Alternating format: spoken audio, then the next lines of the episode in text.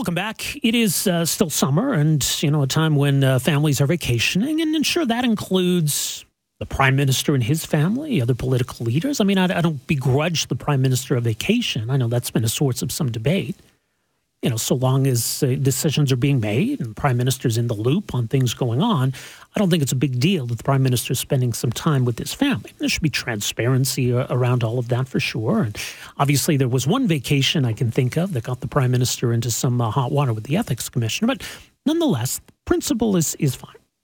Spend some time with your family, unwind a little bit. I, I think we'll be okay. To me, the more intriguing question is what follows this vacation. And we've seen in the past where, you know, the prime minister's vacations have been followed by some rather consequential decisions, not all of which have worked out. We're at an interesting crossroads here. The Liberals are, are staring at some record low poll numbers. You know, there's numerous uh, files, uh, policy files that are frankly just kind of a mess. And this week, it appears as though the Liberal NDP agreement is, is fraying, may not last. But it does, beyond all of that, just kind of feel like a government somewhat adrift. So are we likely to see maybe a big reset coming out of this? Maybe some big new policy initiative, a cabinet shuffle? Or maybe the prime minister's even rethinking his own future. He's been the prime minister for seven years now. How much longer does he intend to stay in that job? Does he still have the fire in his belly uh, to stay in that job? Some intriguing questions, much of which uh, explored in the latest post uh, from our next guest, journalist and author Paul Wells. He's got his uh, Substack page at paulwells.substack.com. You can read his latest on the Trudeau rescue plan. He joins us uh, on the line here this afternoon. Paul, great to have you with us here. Welcome to the program. Hi, Rob. Thanks for having me. Uh, we mentioned, and I mean, you, you detail in your piece uh, what a mess things feel like right now for the Liberals on the policy front, the polling front, just just all of it. How, how dire is is Trudeau's situation at the moment? Would you say? Well, uh, it's pretty bad. Uh, the, the, worst stretch of polling he ever had was uh, during the SNC Lavalin controversy when he had uh, uh, pulled Jody Wilson-Raybould out of a senior cabinet post, put her into junior one. She quit in protest, and then she revealed all the pressure that she'd been under. That was the beginning of 2019, and, and he took a real hit in the polls. Yeah. Um, most of the polls I've seen suggest that his Liberal Party is now doing worse than it was during SNC Lavalin, uh, even though there's not an immediate crisis to cause that. Um, and why? It's well because life is just a mess. Um, uh, worst inflation in 40 years, uh, uh, uh, chaos in our airports, um, uh, the growing sentiment that government can't get anything done, yeah. uh, the the uh, weird mixed messaging over uh, COVID restrictions, a prime minister who won't let us get on trains or planes if we don't wear masks, but it's awful hard to find him wearing a mask when he gets on a plane or a train.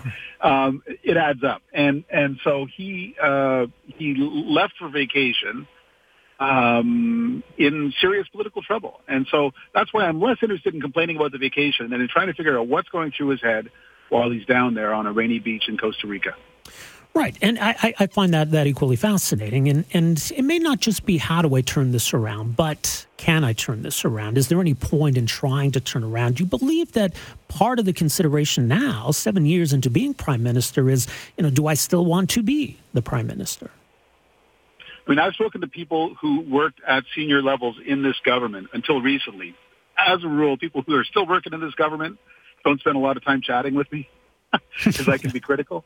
But um, they don't they don't get uh, the sense of drift. Uh, senior jobs at the prime minister's office have not been uh, filled.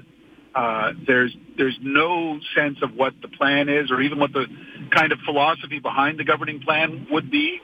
Um, and and and they themselves are, have been asking themselves and each other and me, uh, does this guy still have five more years as prime minister in him? Like, does he govern until the next election and then for a while after that? Because um, prime ministers who are getting ready for five more years in power do stuff. Right. They uh, switch up their senior staff. His, his, his chief of staff, Katie Telford, is the second longest serving chief of staff in the history of the job. Normally, uh, under Harper, under Mulroney, um, uh, under Paul Martin, the chief of staff would have been changed by now. Um, that's the sort of thing you do when you when you need a new team for a new chapter in your time in office. And because he's not doing that, because nobody knows what he wants to be doing in government in 18 months, people are wondering whether he plans to be in government in 18 months. Liberals are wondering that. Mm-hmm. Or is he going to quit? Well, I, I, I, would imagine that's. I mean, look, it's, it's obviously going to happen at some point. Uh, you know, I mean, maybe now is a good time. It, it does seem like it's entirely his decision. This isn't like you know the Chrétien Martin dynamic where you know there's a force that's kind of pushing the the incumbent out the door. I think he's still got a pretty firm grip on on the party, doesn't he? Oh yeah. Um, the the unity in the Liberal Party is without precedent in the nearly 30 years that I've been covering federal politics. Uh, people who aren't liberals are not are not really interested in listening to what Justin Trudeau has to say. Right. But people who are liberals, there's just there is just no uh, interest in trying to push him out, um, and uh, that's even true among liberals who aren't awfully fond of the guy, who figure that he's turned out to be shallow or indecisive or uh, have too many priorities. You know, I mean, those those criticisms are pretty frequent in the Liberal Party. But if you push it a little further and you say, "So are you?" Is there a group that's gearing up to get rid of him? Are would you be part of such a group? They, they're horrified.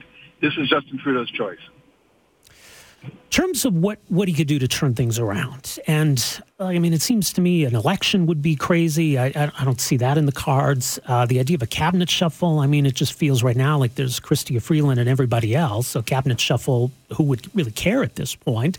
Policy wise, I, I don't know if they've kind of maxed out a lot of the big uh, ideas already, but I don't know. Where, where do you see a possible life preserver here? So in the piece that you're mentioning uh, on my newsletter, I, I I gave a few ideas. The the one of the things is you need to show that you're aware. You need to show that you're noticing the world around you. Um, he's been governing um, for economic growth for as long as he's been prime minister, as most prime ministers do. But we're in a position of uh, in a moment of inflation, which is which is a reflection of an overheated economy uh, at a very preoccupying level. So you should govern in a different way. Instead of trying to pick the uh, economy up, instead of trying to make it grow faster, you actually need to cool it down. And you do that by running surpluses. And the only way to do that is to cut spending by large numbers of billions of dollars and to increase taxes. And um, typically governments are afraid of, of doing that. Um, uh, but he's got to make some big economic choices that suggest that he's aware of the context and that at least point in that direction. What I suggest is he should just drastically simplify his governing agenda. There's there's dozens and dozens of programs out there that people are barely even aware of that that get them no political pop. And if he and if he brought a list of these programs out and said, "I'm shutting down these 20, 30 programs," uh, they were conceived for a different time. We're in trouble now. We're going to stop. That would be a strong signal. That goes against the, the brand, idea, though, in a big way, though, doesn't it? Yeah, but you know, so what? Yeah. like well, yeah. every family. I mean, I, I think it would actually be politically canny. Like it's it's not only smart policy, but every family in Canada is having to postpone plans that they were making only last year uh, expansion on the house or buying a first house or uh, switching out that old uh, truck for uh, a newer vehicle or something like that. And, and, and suddenly they're having to say, look, it be, it's a nice to have, but it's not a need to have, or it's not something we can actually make, make work right now. Um, a government that started to do that instead of seeming to believe, as this government always does, that it lives on clouds and that everything is possible – would be a government that didn't seem to be out to lunch. Yeah, that would be a big change, and that would represent a, a pretty uh, significant shift in in approach. Um, but you know, as yep. you alluded to, look, I mean, he's often used these these vacations in the past to, to sort of uh, think about all of this, to, to come back with uh, a, a, big change in direction. So we, we should probably anticipate something, shouldn't we? Whether it's what you outlined, I guess time will tell. But we should expect something coming out of this, shouldn't we? Yeah, I mean the the the, the most famous case is is his uh, vacation on the Aga Khan's Island at the end of 2016 yeah. uh, near the Bahamas that got him in all kinds of trouble with the ethics commissioner. He came back from that vacation. He made Chrystia Freeland his foreign minister, which was his major response to Donald Trump getting elected president. Um, so even though he should not have gone there for that vacation, even though it was a, a horrible mess, he was actually thinking while he was down there. Um, and uh, I, I expect that the government is going to unveil some kind of new plans uh, soon. I worry that they've already done it. Earlier this week, they um, uh, Melanie Joly and uh, Marco Mendicino announced that they were going to ban the import of handguns using essentially some trickery with paperwork. Um, uh, I was I, I was wondering whether they would do something surprising, but it's it's we have to be open to the possibility that they would do something completely unsurprising, like yet another uh, showy gun control measure of of questionable utility. Um, that would be the kind of thing that you know they they might be rolling out even while he's still down in Costa Rica to try and change the channel. Well, we'll uh, we'll await uh, any any further surprises or big decisions. As mentioned, your latest newsletter, much more. PaulWells.substack.com. Paul, always a pleasure. Thanks so much for making some time for us here today. Thank you, Rob. All the best. Uh, that's uh, journalist and author Paul Wells. Uh, you can find his uh, latest newsletter again, paulwells.substack.com, as he sort of explores what's maybe out there if the prime minister is really interested in in a change in direction, change in approach look, I, I, think Paul Wells kind of identifies, uh, you know, where, where the liberals could fill a void here, or at least you know better speak to the concerns that people have at the moment. But it just it doesn't feel like it fits the brand. I, I think the building of the Trudeau brand has been very deliberate, and if it's between you know staying in office and and kind of erasing that brand or walking off into the sunset and still having that brand as part of the legacy, I think he would probably choose the latter, is my sense.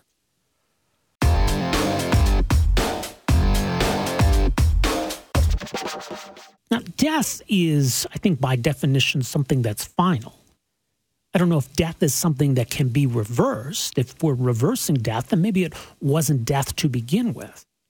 But at what point is someone beyond saving? At what point is it too late to bring somebody back? Certainly, over the years, there have been advances uh, in, in medical technology uh, that maybe allow us to to save people that perhaps previously weren't savable. This new research involves pigs and, and a, a system known as Organ X, which could have some huge ramifications, you know, for healthcare itself and even you know the concept of of death. So this involved pigs, and obviously there's a lot of you know careful planning that goes in into this because you do get into some uh, some bioethical, maybe gray areas. But researchers at Yale University say they were able to restore blood circulation and other cellular functions in pigs a full hour after the animals had died. Again, this is a system known as OrganEx, allows oxygen to be recirculated through the body, preserving cells and some organs after a cardiac arrest. Now, the leader of the study says, quote, these cells are functioning hours after they should not be. What this tells us is the demise of cells can be halted and their functionality restored in multiple vital organs, even one hour after death. So, look, these are not zombie pigs or some of the other sensationalist headlines you might have seen in the aftermath of this. But, like I say, this is still some pretty significant research. Uh, so, joining us uh, for some further thoughts on what this represents, where there might be some bioethical pitfalls in all of this. Very pleased to welcome to the program here this afternoon a renowned bioethicist, Dr. Arthur Caplan, professor of bioethics at the Department of Population Health at NYU. Dr. Caplan, great to have you with us here. Welcome to the program. Hey, thanks for having me. Uh, so, you know, sensationalist headlines aside, uh, your thoughts, first of all, on, on just what a, a milestone this potentially represents. Yeah, so it's really impressive, exciting, potentially somewhat disturbing. What you've got, think of the Yale team as taking a pig that had definitely died. It was dead for an hour. They picked it up at a slaughterhouse, and they basically used kind of an artificial blood. That's an overly simple description, but think of it that way with more chemicals added. and got some cellular activity, even muscle movement back in parts of the pig. So that's remarkable. I mean, I think people would have said, you're dead for an hour. You're not going to restore anything, no matter what you do in an animal. And yet, here we are. So it shows us, for one thing, that death is not an event. It doesn't just happen, bang, and you're dead. It's a process. You kind of peter out, and there still is some capability in ourselves, even when our brain shuts down, even when our heart stops, that life is sort of petering out. So what does that mean?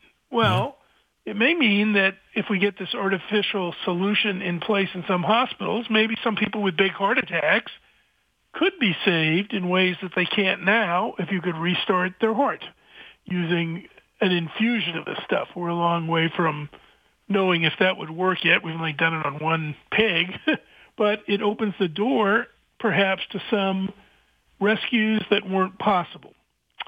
It also, and this may seem a little strange, but it opens the door to more people being organ donors. Right now, if you died, let's say, uh, in a hospital bed, but you weren't on life support, they can't get your organs because they get damaged so quickly when your heart stops. But if they could inject this artificial fluid into you, preserve, say, your liver or your kidney, then if you wanted to be an organ donor, whereas before you couldn't, now maybe you could. So it has potential there as well. Mm-hmm.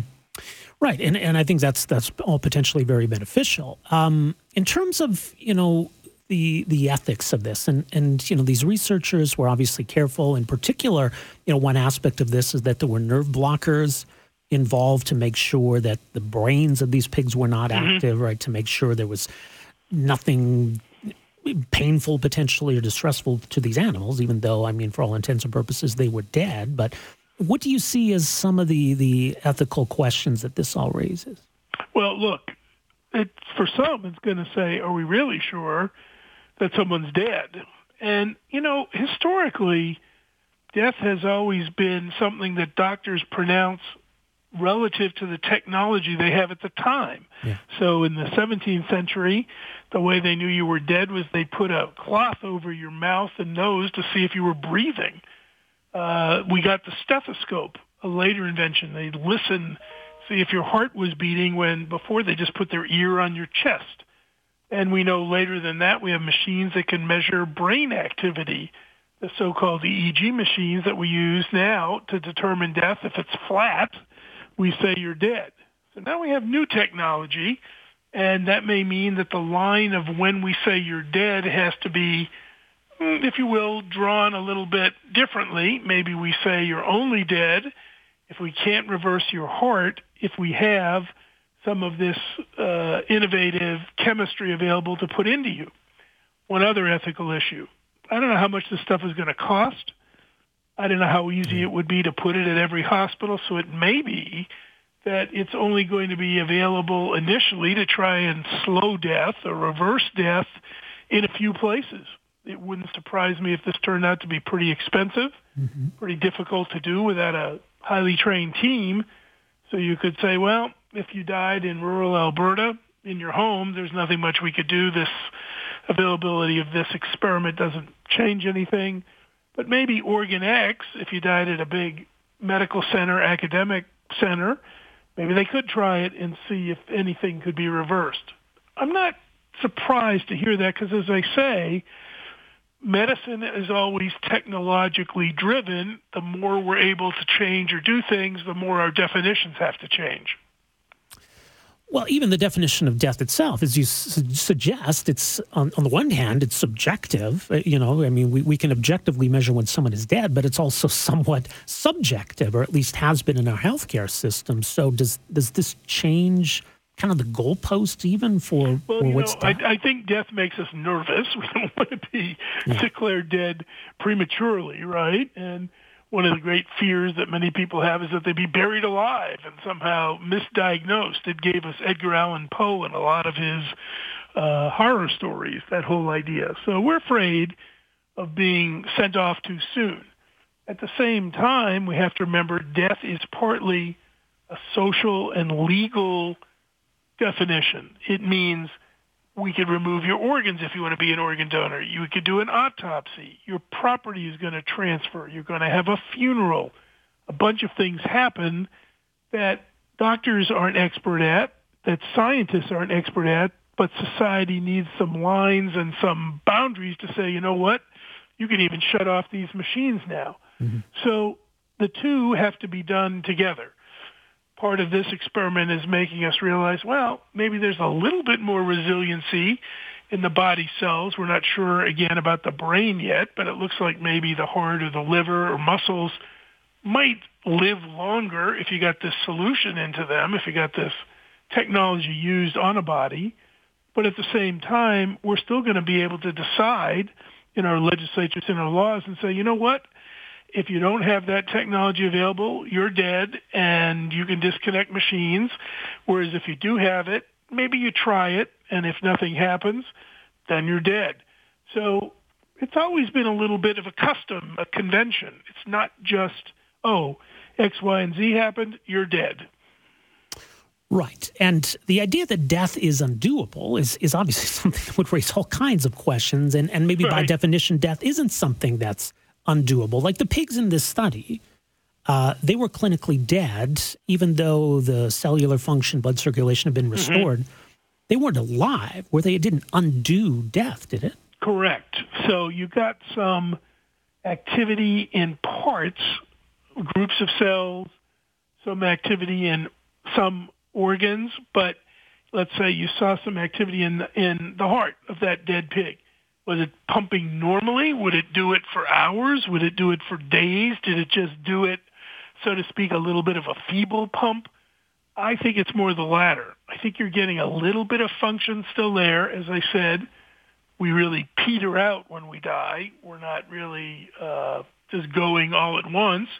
So I'm not totally surprised at the results of the experiment, but at the same time, it's a reminder that uh, life – you know, it is difficult to extinguish.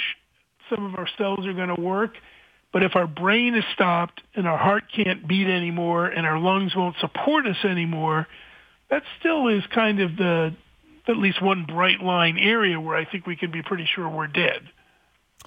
Right, but again, you know, the design of the study was deliberate to make sure there was no brain activity. If the next right. well, step is to, to remove those nerve blockers, more than it was you know, at some point we'll have to try and scan the pig brain, see if there's any organized activity, even though uh, you may get a couple of cells firing up in the brain of a pig or a human that's been dead for an hour or a day. It doesn't mean that they're coming back to life. Right. It just means that some of the cells there can still retain some function. That's very different. Yeah, it would be. And as you say, we're, we're maybe a long way off from, from this being applicable in humans, but that's, that's ultimately the goal here, right? I mean, uh, this is going to take some time. They're going through the proper steps, but. Right, right. So the research is being done carefully, and that's good, mm-hmm. by the way, for people who are concerned. They're trying to make sure that if they use pigs in the future, they would uh, treat them humanely, that they wouldn't suffer. They don't want any unnecessary suffering for the pig. So um, if they're going to cause a pig to die, give it a heart attack, they anesthetize it, they make sure there's nothing going on there. That's part of the reason we can't really measure the brain. Um, so they're trying to be careful, trying to be cautious. At the same time, I'll make this prediction. I think there are going to be more applications in the short run for allowing organ donation to yeah. occur by saving organs that would have gone bad, then there are going to be uses to, so to speak, wake up the dead. I'm not convinced that the technique, as much as it sounds like something's going on in a body after death has come, I don't know that it's resurrection. I think it's just kind of firing up systems or parts. We'll leave it there. Really fascinating stuff, Dr. Caplan. Appreciate the insight uh, as always. Thank you so much for making some time for us here today. Thank you. All the best. Uh, that is Dr. Caplan, uh, Arthur Caplan, that is, professor of bioethics at uh, NYU. His thoughts on what this represents, where there's you know some some maybe ethical questions or some guidelines to be established. I think, as he says, the most obvious and promising application is when it comes to organ donation and keeping organs viable for longer, and that would be huge just in and of itself. Um, there's one weird aspect to the story, by the way. Uh, this is the New York Times article on, on the study and the findings. It says, quote, there was one startling finding. The pigs treated with OrganEx jerked their heads when researchers injected an iodine contrast solution for imaging. The research emphasized well, the reason for the movement was not known, there was no indication of any involvement of the brain. That would have been, I don't know, kind of freaky, honestly, if you're involved in the study. You, you know, the pigs are dead, and then they do that. So again, they use nerve blockers to ensure that there was no brain activity. And they say that some individual brain cells were alive. There was no indication of any organized global nerve activity in the brain. So that's where this kind of research can get into a weird area. Like, what if there was? What does that mean? What does that represent? Can you be dead while still having brain activity? Like, that seems to be a pretty important factor in assessing death. So that's where, okay, let's, let's better understand all of this. But still, what they were able to achieve was pretty remarkable. Pigs that have been dead for an hour. They were able then, through this OrganEx solution they've developed, to restore uh, blood circulation and uh, some cellular activity. So, yes, the obvious implication, huge for organ donation. Some of the broader questions about sort of stretching or redefining the definition of death, well, that's maybe a part of the conversation in the long run as well.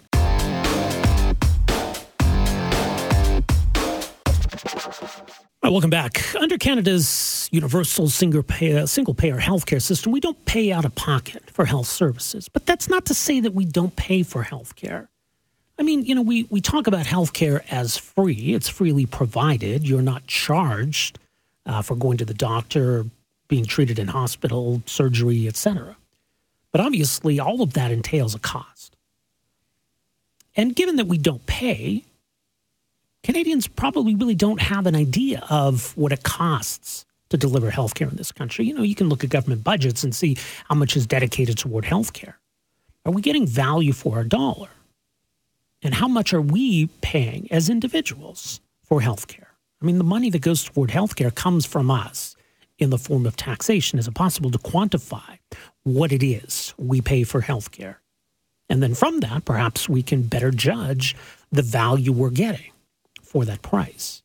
There's a new study out uh, from the Fraser Institute looking at that exact question what the price of public health care insurance actually is to Canadians. Obviously, that's going to vary depending on what you pay in taxes.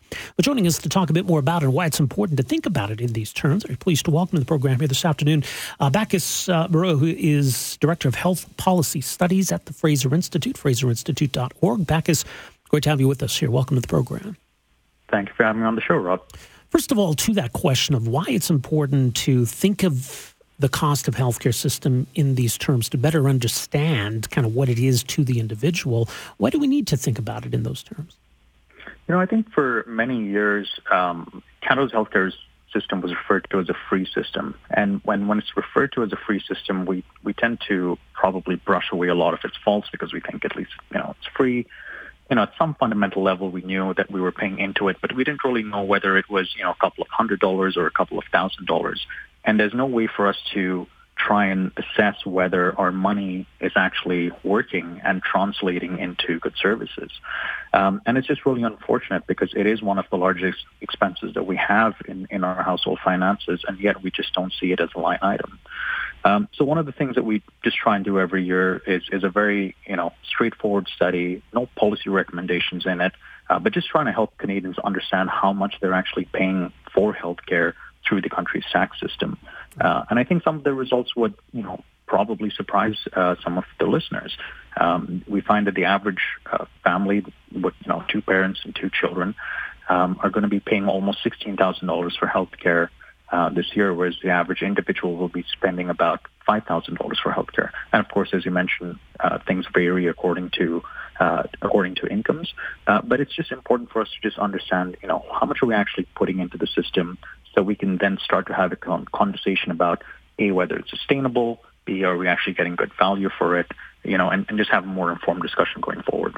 Right, which I think is important, and people can disagree on, on some of those questions, but at least starting from from that point, as you say. So, Explain in a little bit more detail, though, how you arrive at that number. How do you go about calculating this this kind of a figure? You know, it's it's actually a difficult process, and and it shouldn't be. Um, this is really something that I, I, think you know should be available to us uh, from governments. Uh, but uh, for us, what we do is we look at um, average incomes. Um, my co-authors and I use a software called um, SPSD/M from Statistics Canada um, to simulate the average family and the different tax burdens that they that they face. Um, we have an estimation for um, the tax rates that these different families face, you know, the interaction of all the different credits. Um, and then we look at how much, uh, how much uh, healthcare uh, costs as a percentage of total revenues, apply that percentage to different families, and that's how we get our different estimates where we can say, okay, well, you know, two parents and two children is about, you know, $15,847. Uh, the typical one parent, one child family earning uh, $73,000 will be paying about $5,800 for healthcare and so on and so forth. So like I said, a complex process that, you know, really should be at our fingertips because we are the ones paying it. And as you say, that would vary depending on income, but does it also vary from province to province when it comes to healthcare spending? And obviously, tax rates vary from province to province too. It absolutely does vary vary by province. Uh, we know that you know provinces like British Columbia, Ontario, and, and to a certain extent Quebec um, have lower healthcare spending, um, and therefore will be devoting a lower share of their taxes towards healthcare, whereas provinces um, like the Atlantic provinces will be um, a, a, different situation. And Alberta, for many years, um, was one of uh, one of the highest healthcare spenders, if not the highest healthcare spender in the country. But now that's lowered. In our particular report, we haven't been able to segment it by uh, the different provinces. There are different interactions with you know federal transfers and so on, uh, but we are able to tell you know some of the differences based on income. For example, that the uh, the lowest 10% of income earners will be paying about $700 for healthcare uh, this year. Um, the the median uh, family, 10% will be paying about 7,000, and then the top percent of the top 10% of income earners will be paying about $42,000 for healthcare. And you know, we can have long conversations about whether um, you know this is good, this is bad, this is a good value for money. But at the very least, we should really have this information um, available to us. Well, something also noted in this study is that if you go back over the last 25 years, you know, obviously that this was a lower figure then. Uh, when you compare the rate of increase to, to the figure then we would pay for health care and compare that to what we have to pay for other basic necessities, what, what do we see as, as the difference there then? You know, unfortunately, we're seeing that over the last, you know, 20, 25 years, going back to 1997, which is the first year that we could uh, we can do this analysis from, we can see that the amounts that the average family is paying for healthcare has increased far um, much faster than than our average incomes um, in particular, and I think that's that's probably the most important um, uh, metric because we're seeing that the cost for uh, healthcare has increased about 1.8 times as fast as average incomes, and that's really important because it's telling us a little bit about the sustainability of the system because ultimately our ability to finance healthcare depends on our incomes, and if it's outstripping our incomes, we're going to get into trouble going forward. Um, we also see that healthcare has grown faster than, um, uh, you know, 3.9 times as fast as the cost of clothing, 2.2 times as fast as food, uh, 1.8 times as fast as shelter. But it's really the income value that's telling us um, the story of what's been happening. I should say that the increases were far more dramatic uh, between about 1997 to, to, to 2012 uh, and less dramatic between 2012 going forward um, with the exception, of course, of, of the last two years. Um, but the overall trend has been that the cost of healthcare is outstripping our incomes, and you know that's that's something that we want to be be aware of. Right, and as you say, it's kind of a you know a more subjective question as to whether we're getting value for that money, but. I, don't know that you'd find many Canadians who feel like healthcare has improved over the last 20 years. And certainly what we're dealing with right now at the moment really feels like a system that's buckling. Absolutely, and this you know this sets us up for those conversations because when we look at things like wait times, you know, we do our annual report on on the average wait time across the country. When we find that the wait times um, currently are 25.6 weeks, the longest wait times that we've ever seen in the history of the report since we've been doing it since 1993. Uh, I think it's 175% longer than in 1993. Um, it's certainly uh, longer than uh, physicians expect, um, uh, say that is clinically reasonable. Um, and it's also longer than in other universal healthcare systems. When we compare ourselves to countries like um, Switzerland, France, New, uh, the Netherlands, Germany, um, all of them have universal healthcare. They're spending about the same as we do, uh, but they have much shorter wait times. They have uh, more physicians, more beds. Canada, meanwhile, is ranking in total amongst the top spenders amongst universal healthcare countries, but has one of the lowest, lowest ratios of physicians per population, one of the lowest ratios of bed, beds per population. We were kind of in the middle when it came to nurses, but now we're seeing uh, changes in that nurse population as well.